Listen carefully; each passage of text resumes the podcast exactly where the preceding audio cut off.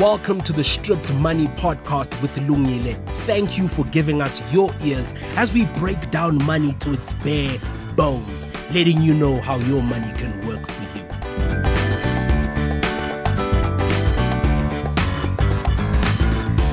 Hello, and welcome to another episode of Stripped Money Conversations. And today we talk about how best to leave your legacy. If you listen to the very first episode of this podcast, where my henchman and I were discussing our goals for the year, ensuring that we leave a good legacy for our little guy was top of the list. But yeah, I hate talking about wills and trusts. I'm part of the group of people who really cannot deal with mortality.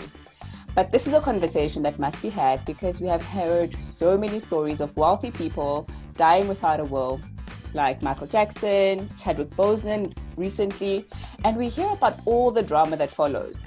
But this is not just relevant to wealthy individuals. We all know a friend of a friend where someone passed on and a whole lot of drama ensued. So, how do you ensure that if anything happens to you, your loved ones are taken care of and hopefully conflict free? Joining me today is Zola Cossie, an admitted attorney, notary, and fiduciary specialist. Zola has for the last 11 years been working in private practice and in corporates, advising individuals on various aspects of structuring their affairs. And I think that she's the best person to help us navigate this world and help strip it down for us.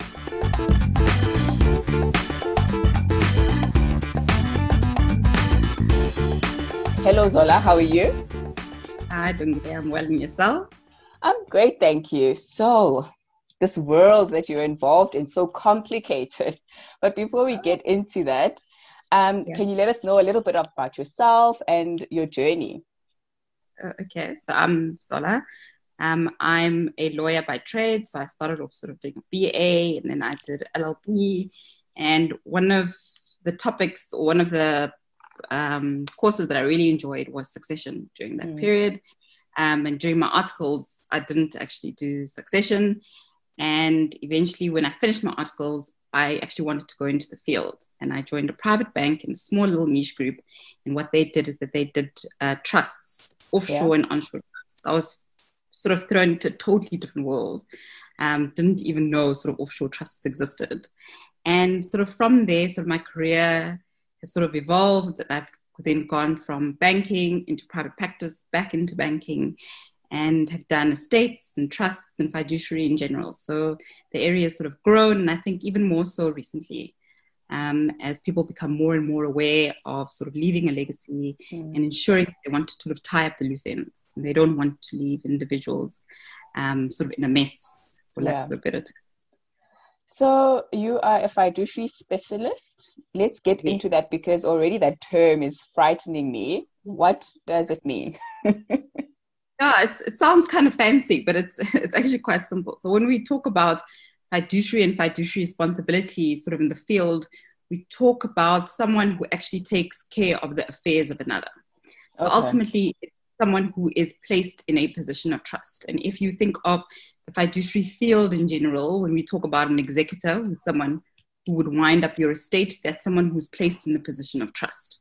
Um, because they are clearly, they provided with um, the responsibility to wind up your estate. Similarly, where you have a trust, where you have a trustee, that individual is also placed in a position of trust. Um, so that's sort of the fancy term that we use to make ourselves sound special. um, but sort of narrowing it down and stripping it down, it's it's actually placing us in a position of trust. What we, okay. What we do. That simplifies it for me and makes it makes this conversation um, warm up a little bit better for me. um, Zola, it is said that 80% of people in South Africa die without a will. Um, what is a will? Let's just start there. So, a will is a, a, document that you actually set out what your wishes are. I say that it's one of the most important documents that you will sign. Um, and people always say, well, I don't have anything. What do I need this document for? Mm. This document contains so much. Um, I say that place your burial rights there because if there's any dispute in relation to your burial rights, that's where people will look. Um, it sets out who, if you've got minor children, who the guardian of those minor children will be when their natural parents are no longer around. It sets out exactly how your estate will devolve. Whom do you want to leave your assets to? and even if you say I don't have much, like think of your bank account. So mm. even if there's 100 rand sitting in your bank account, that 100 rand needs to go to someone. And if you don't determine who it goes to, the state will. Um, so um, yeah, that's exactly what you, the document is there for.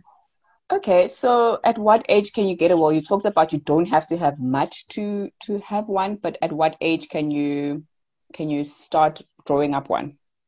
So at the age of 16, um, you then have capacity in which you can execute this document ultimately. Okay, you talk about a document. So if somebody writes down all of their wishes on a notepad and hides it under their bed and somebody finds it post death, is that um, a legally binding document? Will that stand? So they, uh, the Wills Act actually sets out what creates creates a valid will, mm. and in order for the will to be valid, it must be signed by you as the individual that has has um, created it. Yeah. So you don't. Before we used to require that you pin it by your own hand, but clearly that's no longer the case. Somebody types it for you, or you type it for yourself. Um, but you need to sign it, and you need to sign it in the presence of two competent witnesses. Okay. And we talk about a competent witness, we talk about someone who has capacity and they are over the age of 14 and they are not nominated as an heir, as a guardian, as a trustee, or as an executor in your will, or the spouses of any of those aforementioned persons. Oh, wow. Um, yes. So, and what that's what people also, the reason why you have two individuals in the same room as you when you sign it is that if there's any dispute, those individuals can actually provide testimony to the fact that you were the one that signed that document. The will also needs to be signed on each and every page. Yeah. But if you were to do that and it was sort of underneath your bed and it seemed like it was your last your last wishes and it had been dated, is that if you went to court, a court might find find it to be so. Um, but once again, I mean, that's an entire process and you don't yeah. you spend that kind of money. Yeah. Okay. Um, so you talk about it must be signed on every page. It must have two um, co-signatories. What are the other things that might make, make your will not to be enforced? Um, so first of all, the document must be dated because we want to know that it's it's it is it is the last it's your last wishes. Mm-hmm. Um, it must also be identified that you are the author thereof. So it must have your name on it. Yeah. And preferably your your ID. But uh, there are various things. So for instance, if you write in your will that you'll only leave your estate to your son if he doesn't marry Zola. Court will not enforce that because it's it's it seemed to be contrary to to public policy. You okay. can't sort of brave in that. If it was found that you didn't have capacity, so think of the grandmother who doesn't have, um, who's got dementia, who doesn't have any sort of legal capacity, or someone who, a doctor or psychiatrist or, or any other medical professional has, has actually deemed not to have um, capacity in which to contract. Um, that document that's been signed by them at that date wouldn't, wouldn't be valid. Or where there's been undue influence um, you know, where where somebody is demented and you have a malume who comes along and says to Gogo, please sign here, please sign yeah. here. You know, it's it's quite clear in that instance that she might not necessarily have have executed that document. Cool. So you work with wills and all of that on a day-to-day basis, and we've heard horror stories of celebrities passing on without a will and the drama that follows. Have you heard any real life stories where things could have turned out differently if somebody had a will or had done it correctly that you can share with us? Oh, so many, mm. so, so many. Um, but I always think that I say that the, the law determines who your heirs are. Mm. And sometimes who the law determines who your heirs are isn't necessarily who you deem to be your heirs. So I, two things always come to mind for me. I say is that if you cohabitating with a life partner, Mm. I mean, there's, there's, there's a court case currently, but if previously if you were cohabitating with a life partner and the property is yours that you've been living in and you've been living there for the last six months, let's say, and your intention is that you might have wanted to leave that property to the life partner, but now something happens to you and your parents sort of are the ones that inherit. You might be placing that individual in a very awkward position Because even if the intention wasn't to leave the property to them, but just to give them the right to reside in that property for a period of a year until they're able to sort of collect themselves, grieve appropriately, and be able to move on. Or think of an instance if you are married or and you are looking after a parent. Yeah. And you don't write in your will that you want your parent to inherit, is that your spouse, if you don't have children, will inherit everything, or your spouse and your children will to the exclusion of your parent. And you've been looking after your parents. So this is not taking into account your pension fund that will look for your dependents, but this is just in relation to the assets that you have. Mm-hmm. And that might not be your intention, or you might be looking after a sibling, um, or this you might be putting a sibling through university, and your intention was to see them through. Mm-hmm. Uh, so, and that's why I say that everybody's family structure is so different, and your consequence and and the consequences are so different, and that's why everyone's family structure and everyone's will is so unique to them. It really is. Mm. So, why do you find that a lot of people die without wills? I mean, especially those with with the means to to draw up one. I think there's a lot of um, misinformation, and I'd, or rather, there's not enough information that gets filtered through to individuals mm. in relation to what this document is and what you what goes in there. I mean, even as something as simple as once you become a parent and recording who your guardians will be. You know, it's a, one of the first things you should actually do. Mm. Um, that's the first thing. And I think secondly, there's fear. People don't want to deal with their mortality. Yeah, I'm one of those people. but my challenge is always if you're able to take out a life insurance policy, mm. or if you're able to take out a funeral policy, then surely the subsequent document should be your will. Um, because we can put money together to bury you. But if we don't know how you want to be buried or who your assets must devolve on, I mean, that kind of uncertainty in a time of grief has got the worst kind of consequences um, in that it breaks relationships, you know, going forward. Mm. How often should somebody update their will? As and when the consequences of your life change. So it could be you could change your will twice a year. You could change your will. I always say, think of a birth of a child, the death of any of your heirs, or the death of anyone who's close to you. Um, your relationship with your nominated guardians might change. Mm. Your children will grow. So when your children are two, the individual who you nominate as their guardian might change when your children are 14. You might be involved in a car accident and one of your children could um, have special needs thereafter you know and they might need way more help and they might you might want to leave more to them. You could have a child who's on drugs you know that you don't want to leave the, the amount directly to them and you'd la- rather leave it into a trust for them to mm. be administered managed on their behalf. So they there are many many different different reasons. I mean my husband and i i always say on our anniversary i whip it out. Seems very morbid that's so romantic very romantic. I'm like, here we go. Are we still on point? And then he gives me that he rolls his eyes. But then I know for my peace of mind, it's a day yeah. that I remember. It's, and it's for me, it's important. Mm. Um, and as much as we're going to celebrate our anniversary, for me, that's sort of the document that shows that we love each other as well. Mm. Um, how morbid someone else might might view um, so what? So when I was looking up, drawing up a will, obviously I, I drew up one when I got married because that felt like the the right thing to do to say, okay, cool, this is how if anything happens, this is how um, I'd like everything to roll out, and then obviously updating it when I had my baby. But when you're doing all your research, you find obviously I look for the worst case scenario or the horror stories first, and I've seen um, that if you don't have a will, your it means that your estate is left intestate. What does that mm-hmm. mean? So it means that there's legislation called the Intestate Succession Act, mm-hmm. which sets out whom your heirs are. And how they determine that is firstly by bloodline, which we call consanguinity, and how close you related to someone. So we say that your, your parents are closest to you, or your children are closest to you, uh, failing your children, your parents, and then from your parents, clearly your siblings will then then flow therefrom. Um, also is that your spouse is also closest to you. And that's what we call by affinity.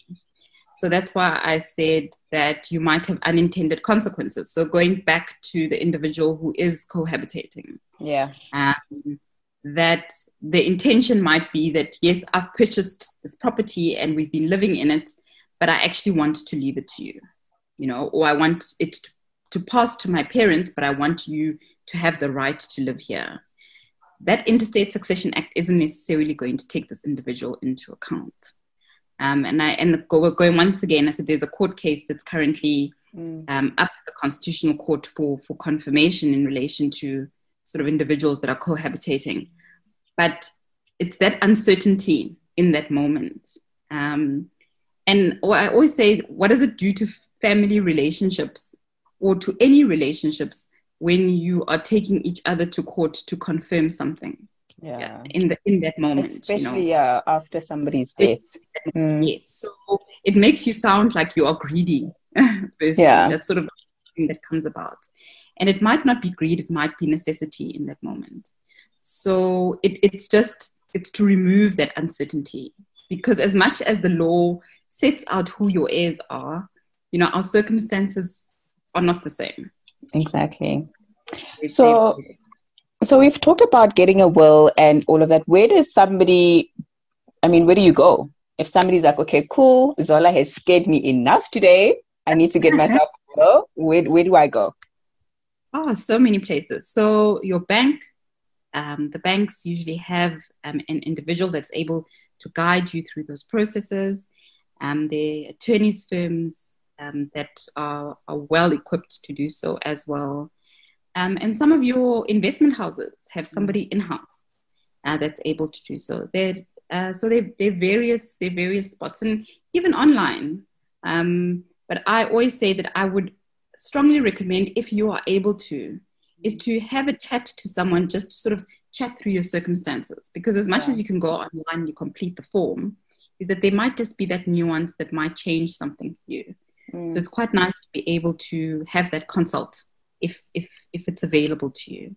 I actually wanted to ask you that because there's a lot of easy okay i'm not going to say the name but a lot of um, places online that say they can make your will um, you can drop your will very quickly within 15 minutes online.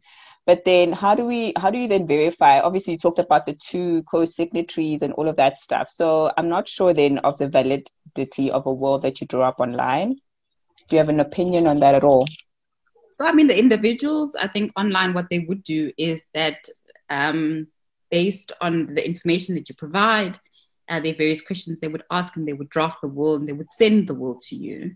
So, our our entire administration process in relation to will is very archaic. It's mm. very based, very paper based system still.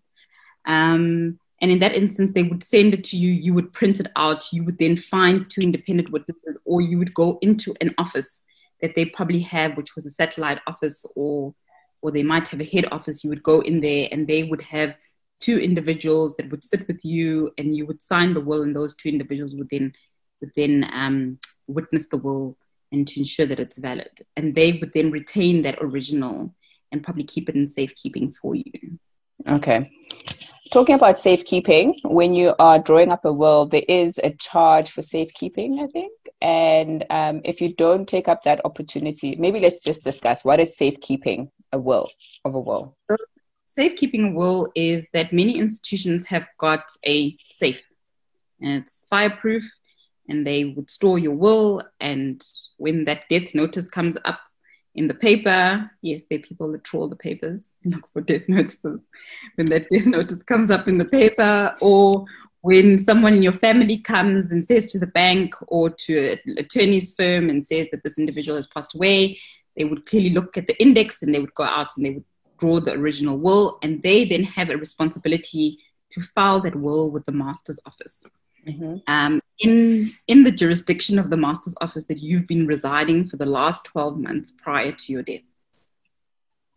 Um, and they would then file it there and anyone else that holds an original. So, for instance, someone might have an original with me, with the institution that I work for, and they might have an original with another institution, and both institutions would then file those originals. and they would look at which is the one that was the latest one. Okay. Yes. Um, you can keep your own will. There's no reason for you to leave it at an institution. I think it's advisable to do so um, because you might die simultaneously with all your family members and no one knows the password to your yes it happens and it's and it sounds terrible especially during mm. this time of COVID. families have been wiped out people get onto airplanes and the airplane goes down or you are on in a car and everybody gets wiped out so my someone might not have the passcode or they might not be able to find this document um, so it is advisable to keep it with an institution so then are you supposed to tell people around you that, okay, cool, I've got my will with X, so call Zola and here's her number if you need to, if anything ever happens to me, because how else would they know you've got one? Yeah, so I say to say to your guardian. So think of the individuals that you nominate as your minors guardians. Mm. Um, say to them, I have a will, and the will is with X institution. If something happens to me, then it's with you. Clearly, your partner would know, yeah. or anyone that's nominated as an heir, just to let somebody know where it is. You don't have to let them know exactly what's in the document. Mm. Um, you don't wish to share those details, but just let them know where it is, so so that they're able to to access it because that's that's that's that's quite a big thing. Um, just sort of going back, another thing is sort of your if you think about your digital assets, people don't think about those. You've got Facebook, social media, social media. What happens to you after that? All of those passwords. So you want someone to be able to go in there and shut those down. And that's one of the things that people are dealing with in their wills these days. And just to show you how sort of the industry is also evolving in, in relation to that. I never thought about that. I thought about my banking and everything else, but I never thought actually what do I want to happen with my social media? Do I want it to live on and my children maybe one day see how mom was or do I want somebody to shut those down? That's crazy. okay. Um, earlier on, you spoke about in case you've got a, a child who's on drugs, you might want to administer their, um, I don't know, their estate. to be in the trust, yes. Yes. So maybe let's get into the world of trusts. What yeah. is a trust so that we understand? So, uh, sort of historically, trusts come from very much an English law concept when people used to go off to war and they would say to their neighbor, you know, here is my property. Can you please look after it for my children in case I don't come back? And it's exactly sort of the same concept that has sort of evolved. And it's you taking assets, placing them into a trust, which is a structure, um, and handing them over to a trustee who then administers those assets for the benefit of a third party. And that third party would be the beneficiaries that you mentioned in the trust. So then, what is the difference between a will and a trust? So, ooh, so your will sets out what happens to your assets at death. Your tr- a trust is a structure that you set up either during your lifetime or you can set one up in your will. If you've set up a structure, a trust during your lifetime, and you put assets in there, let's say the assets have been donated, uh, those assets no longer form part of your estate. So there's a separation between your estate, which is what your will would govern, mm-hmm. and the mm-hmm. trust, which is what the trust deed, which is the contract that the, that the trust is set up, would govern. Okay. Are there different types of trusts? You mentioned living and once you've passed on. So are there differences? Yes. So there are two types. There are differences in that there are two types of trusts. There's one that you set up during your lifetime, which we mm-hmm. call an intervening trust, and then you can that trust is then funded during your lifetime either via donation or via loans and they clearly have different tax consequences and then there's a trust that is set up um, in your will and you would say that for instance i leave my estate to lungile subject to it being administered on her behalf and placed in trust and that trust is called what we call a mortis causa trust it comes into or a testamentary trust and it comes into effect at the date of your death and is only funded at the date of your death. But the sort of concept of both, or the, the underlying concept of both, is exactly the same. It's the idea that it's taken care of by one person on behalf of.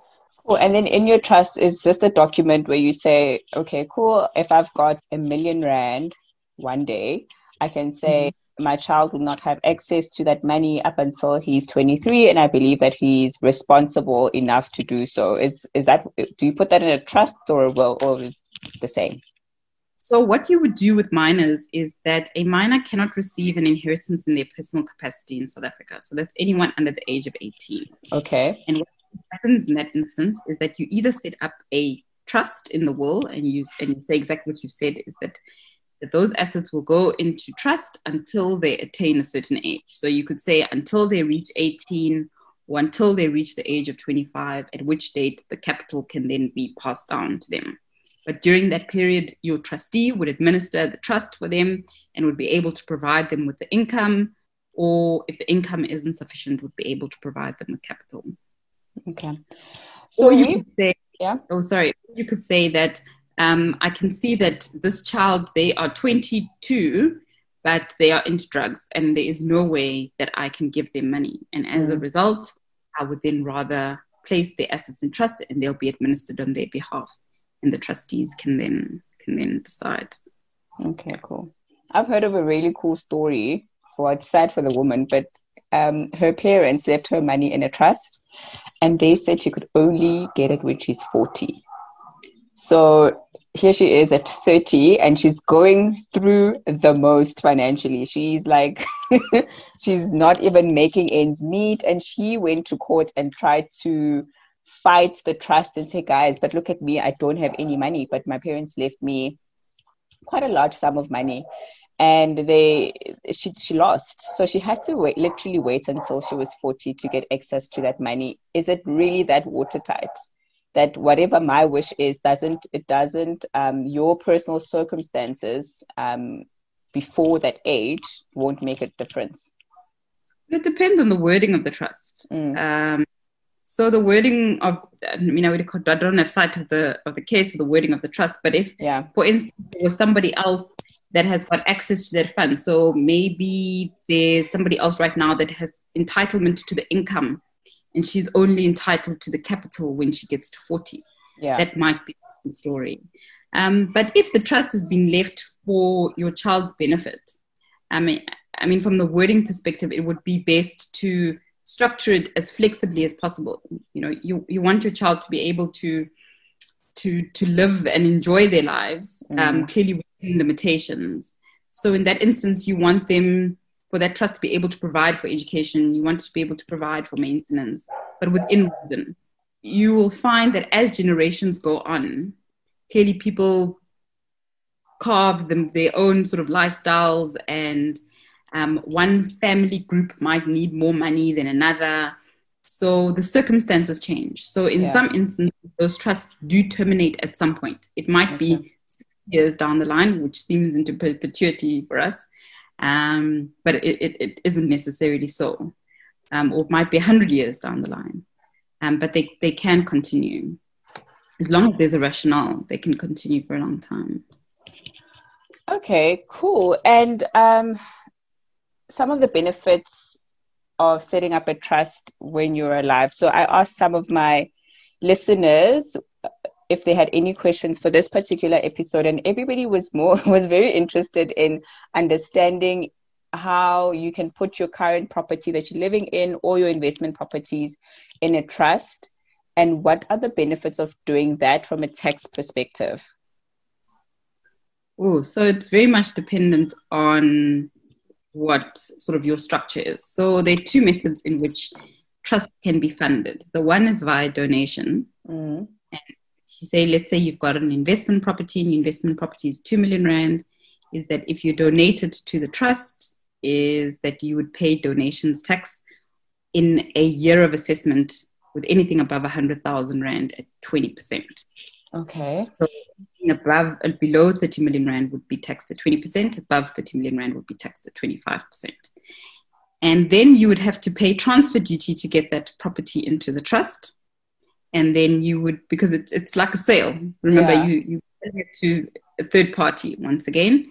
And then you would have, so they would be conveyed, you'd have to pay transfer duty, then you'd have to pay the conveyancer to transfer, to transfer it in there. Then um, the question of the maintenance: How is this trust going to be maintained? How is this property going to be maintained? Mm. Um, is it going to be let? uh, for instance. Um, I mean, the rental income would go in there. I mean, they're clearly beneficiaries that are entitled to the rental income. Yeah. So the trustee would then decide that depending on whether the trust is discretionary or non discretionary. And usually, where it's discretionary, the trustees can decide where the income goes. And in one year, they might say, actually, this year everything goes towards maintenance and there's no money. Whereas the following year, they might say to the beneficiaries, oh, Lungile, we are giving you the income for the year, uh, less expenses. And the year that they provide you with the income, the income will be taxed in your hands. The year that the income is retained in the trust, the income is taxed at the trust's hands. So it's not as simple as to say that if it's in the trust, it's taxed less or it's taxed yeah. more or um, it's very it's very nuanced in relation to what what the circumstances are are at the time so then I, I, I would think that if I want to put a property in a trust, then I must do it from the moment I purchase it, so that it's um, set up or bought into the trust rather than moving it from my personal capacity and moving it into a trust. Yes, but also the trust doesn't have any money. So once again, we go back to that are you donating? How is the trust? How is it going to get in there? Uh, donation or is it via a loan? And where it's via a loan, the loan needs to be at an arm's length interest rate, which means that it's no different to if the bank had loaned the trust the money.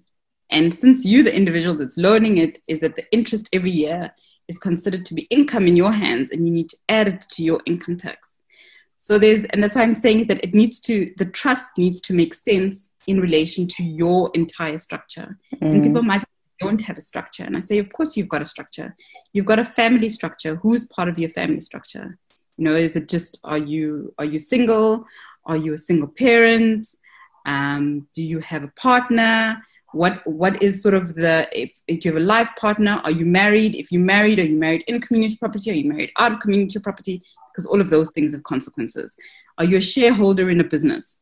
You know, what happens to that shareholding if you die? Um, if there's a trust, is there a loan made to you by the trust? Um, you know, do you have an RA? Do you have a pension fund? How does that form part of the rest of your scheme? Do you have properties that you own with other third parties? Because mm. you might have property with a friend uh, when you guys were starting out. You know, what happens to that shareholding? Do you have a property that you've purchased with a parent? Um, are you helping a parent out? Are you helping out a sibling? So, all of those things form part of your greater estate plan.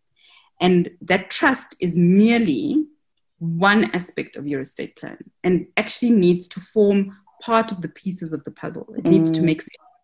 Okay. So, going to a, and if you think of a picture, think of it as what your intentions are, are the picture outside the, the puzzle if you purchase a puzzle. And the pieces inside need to match the ones outside. And if they don't, then you need to make them match. And that's exactly what, what, what we do, for lack of a better term. Okay, this feels like if I want anything, I just need to talk to another human because it can get complicated very quickly. um, another question that we got from a listener is What is better, leaving your assets including life cover in a will or in a trust. But I think you've answered it previously, but maybe let's just give it a, its own answer. Yeah. Once again, I say that it's dependent on your circumstances. So if you've got a minor child, then the trust might be it's the perfect vehicle at the time. If you've got a child who's 25, who's responsible, um, or you've got a child who's 25 and you would actually rather leave it in trust for them even though they're responsible because you think that they're involved in business and you don't want sort of those assets to be mixed up with their personal assets. And if something happens to their business, you want to ensure that they'll still be okay. The trust structure might still be sort of been, been an option. Mm. Um, you might have a child with special needs, and the trust structure is the best option.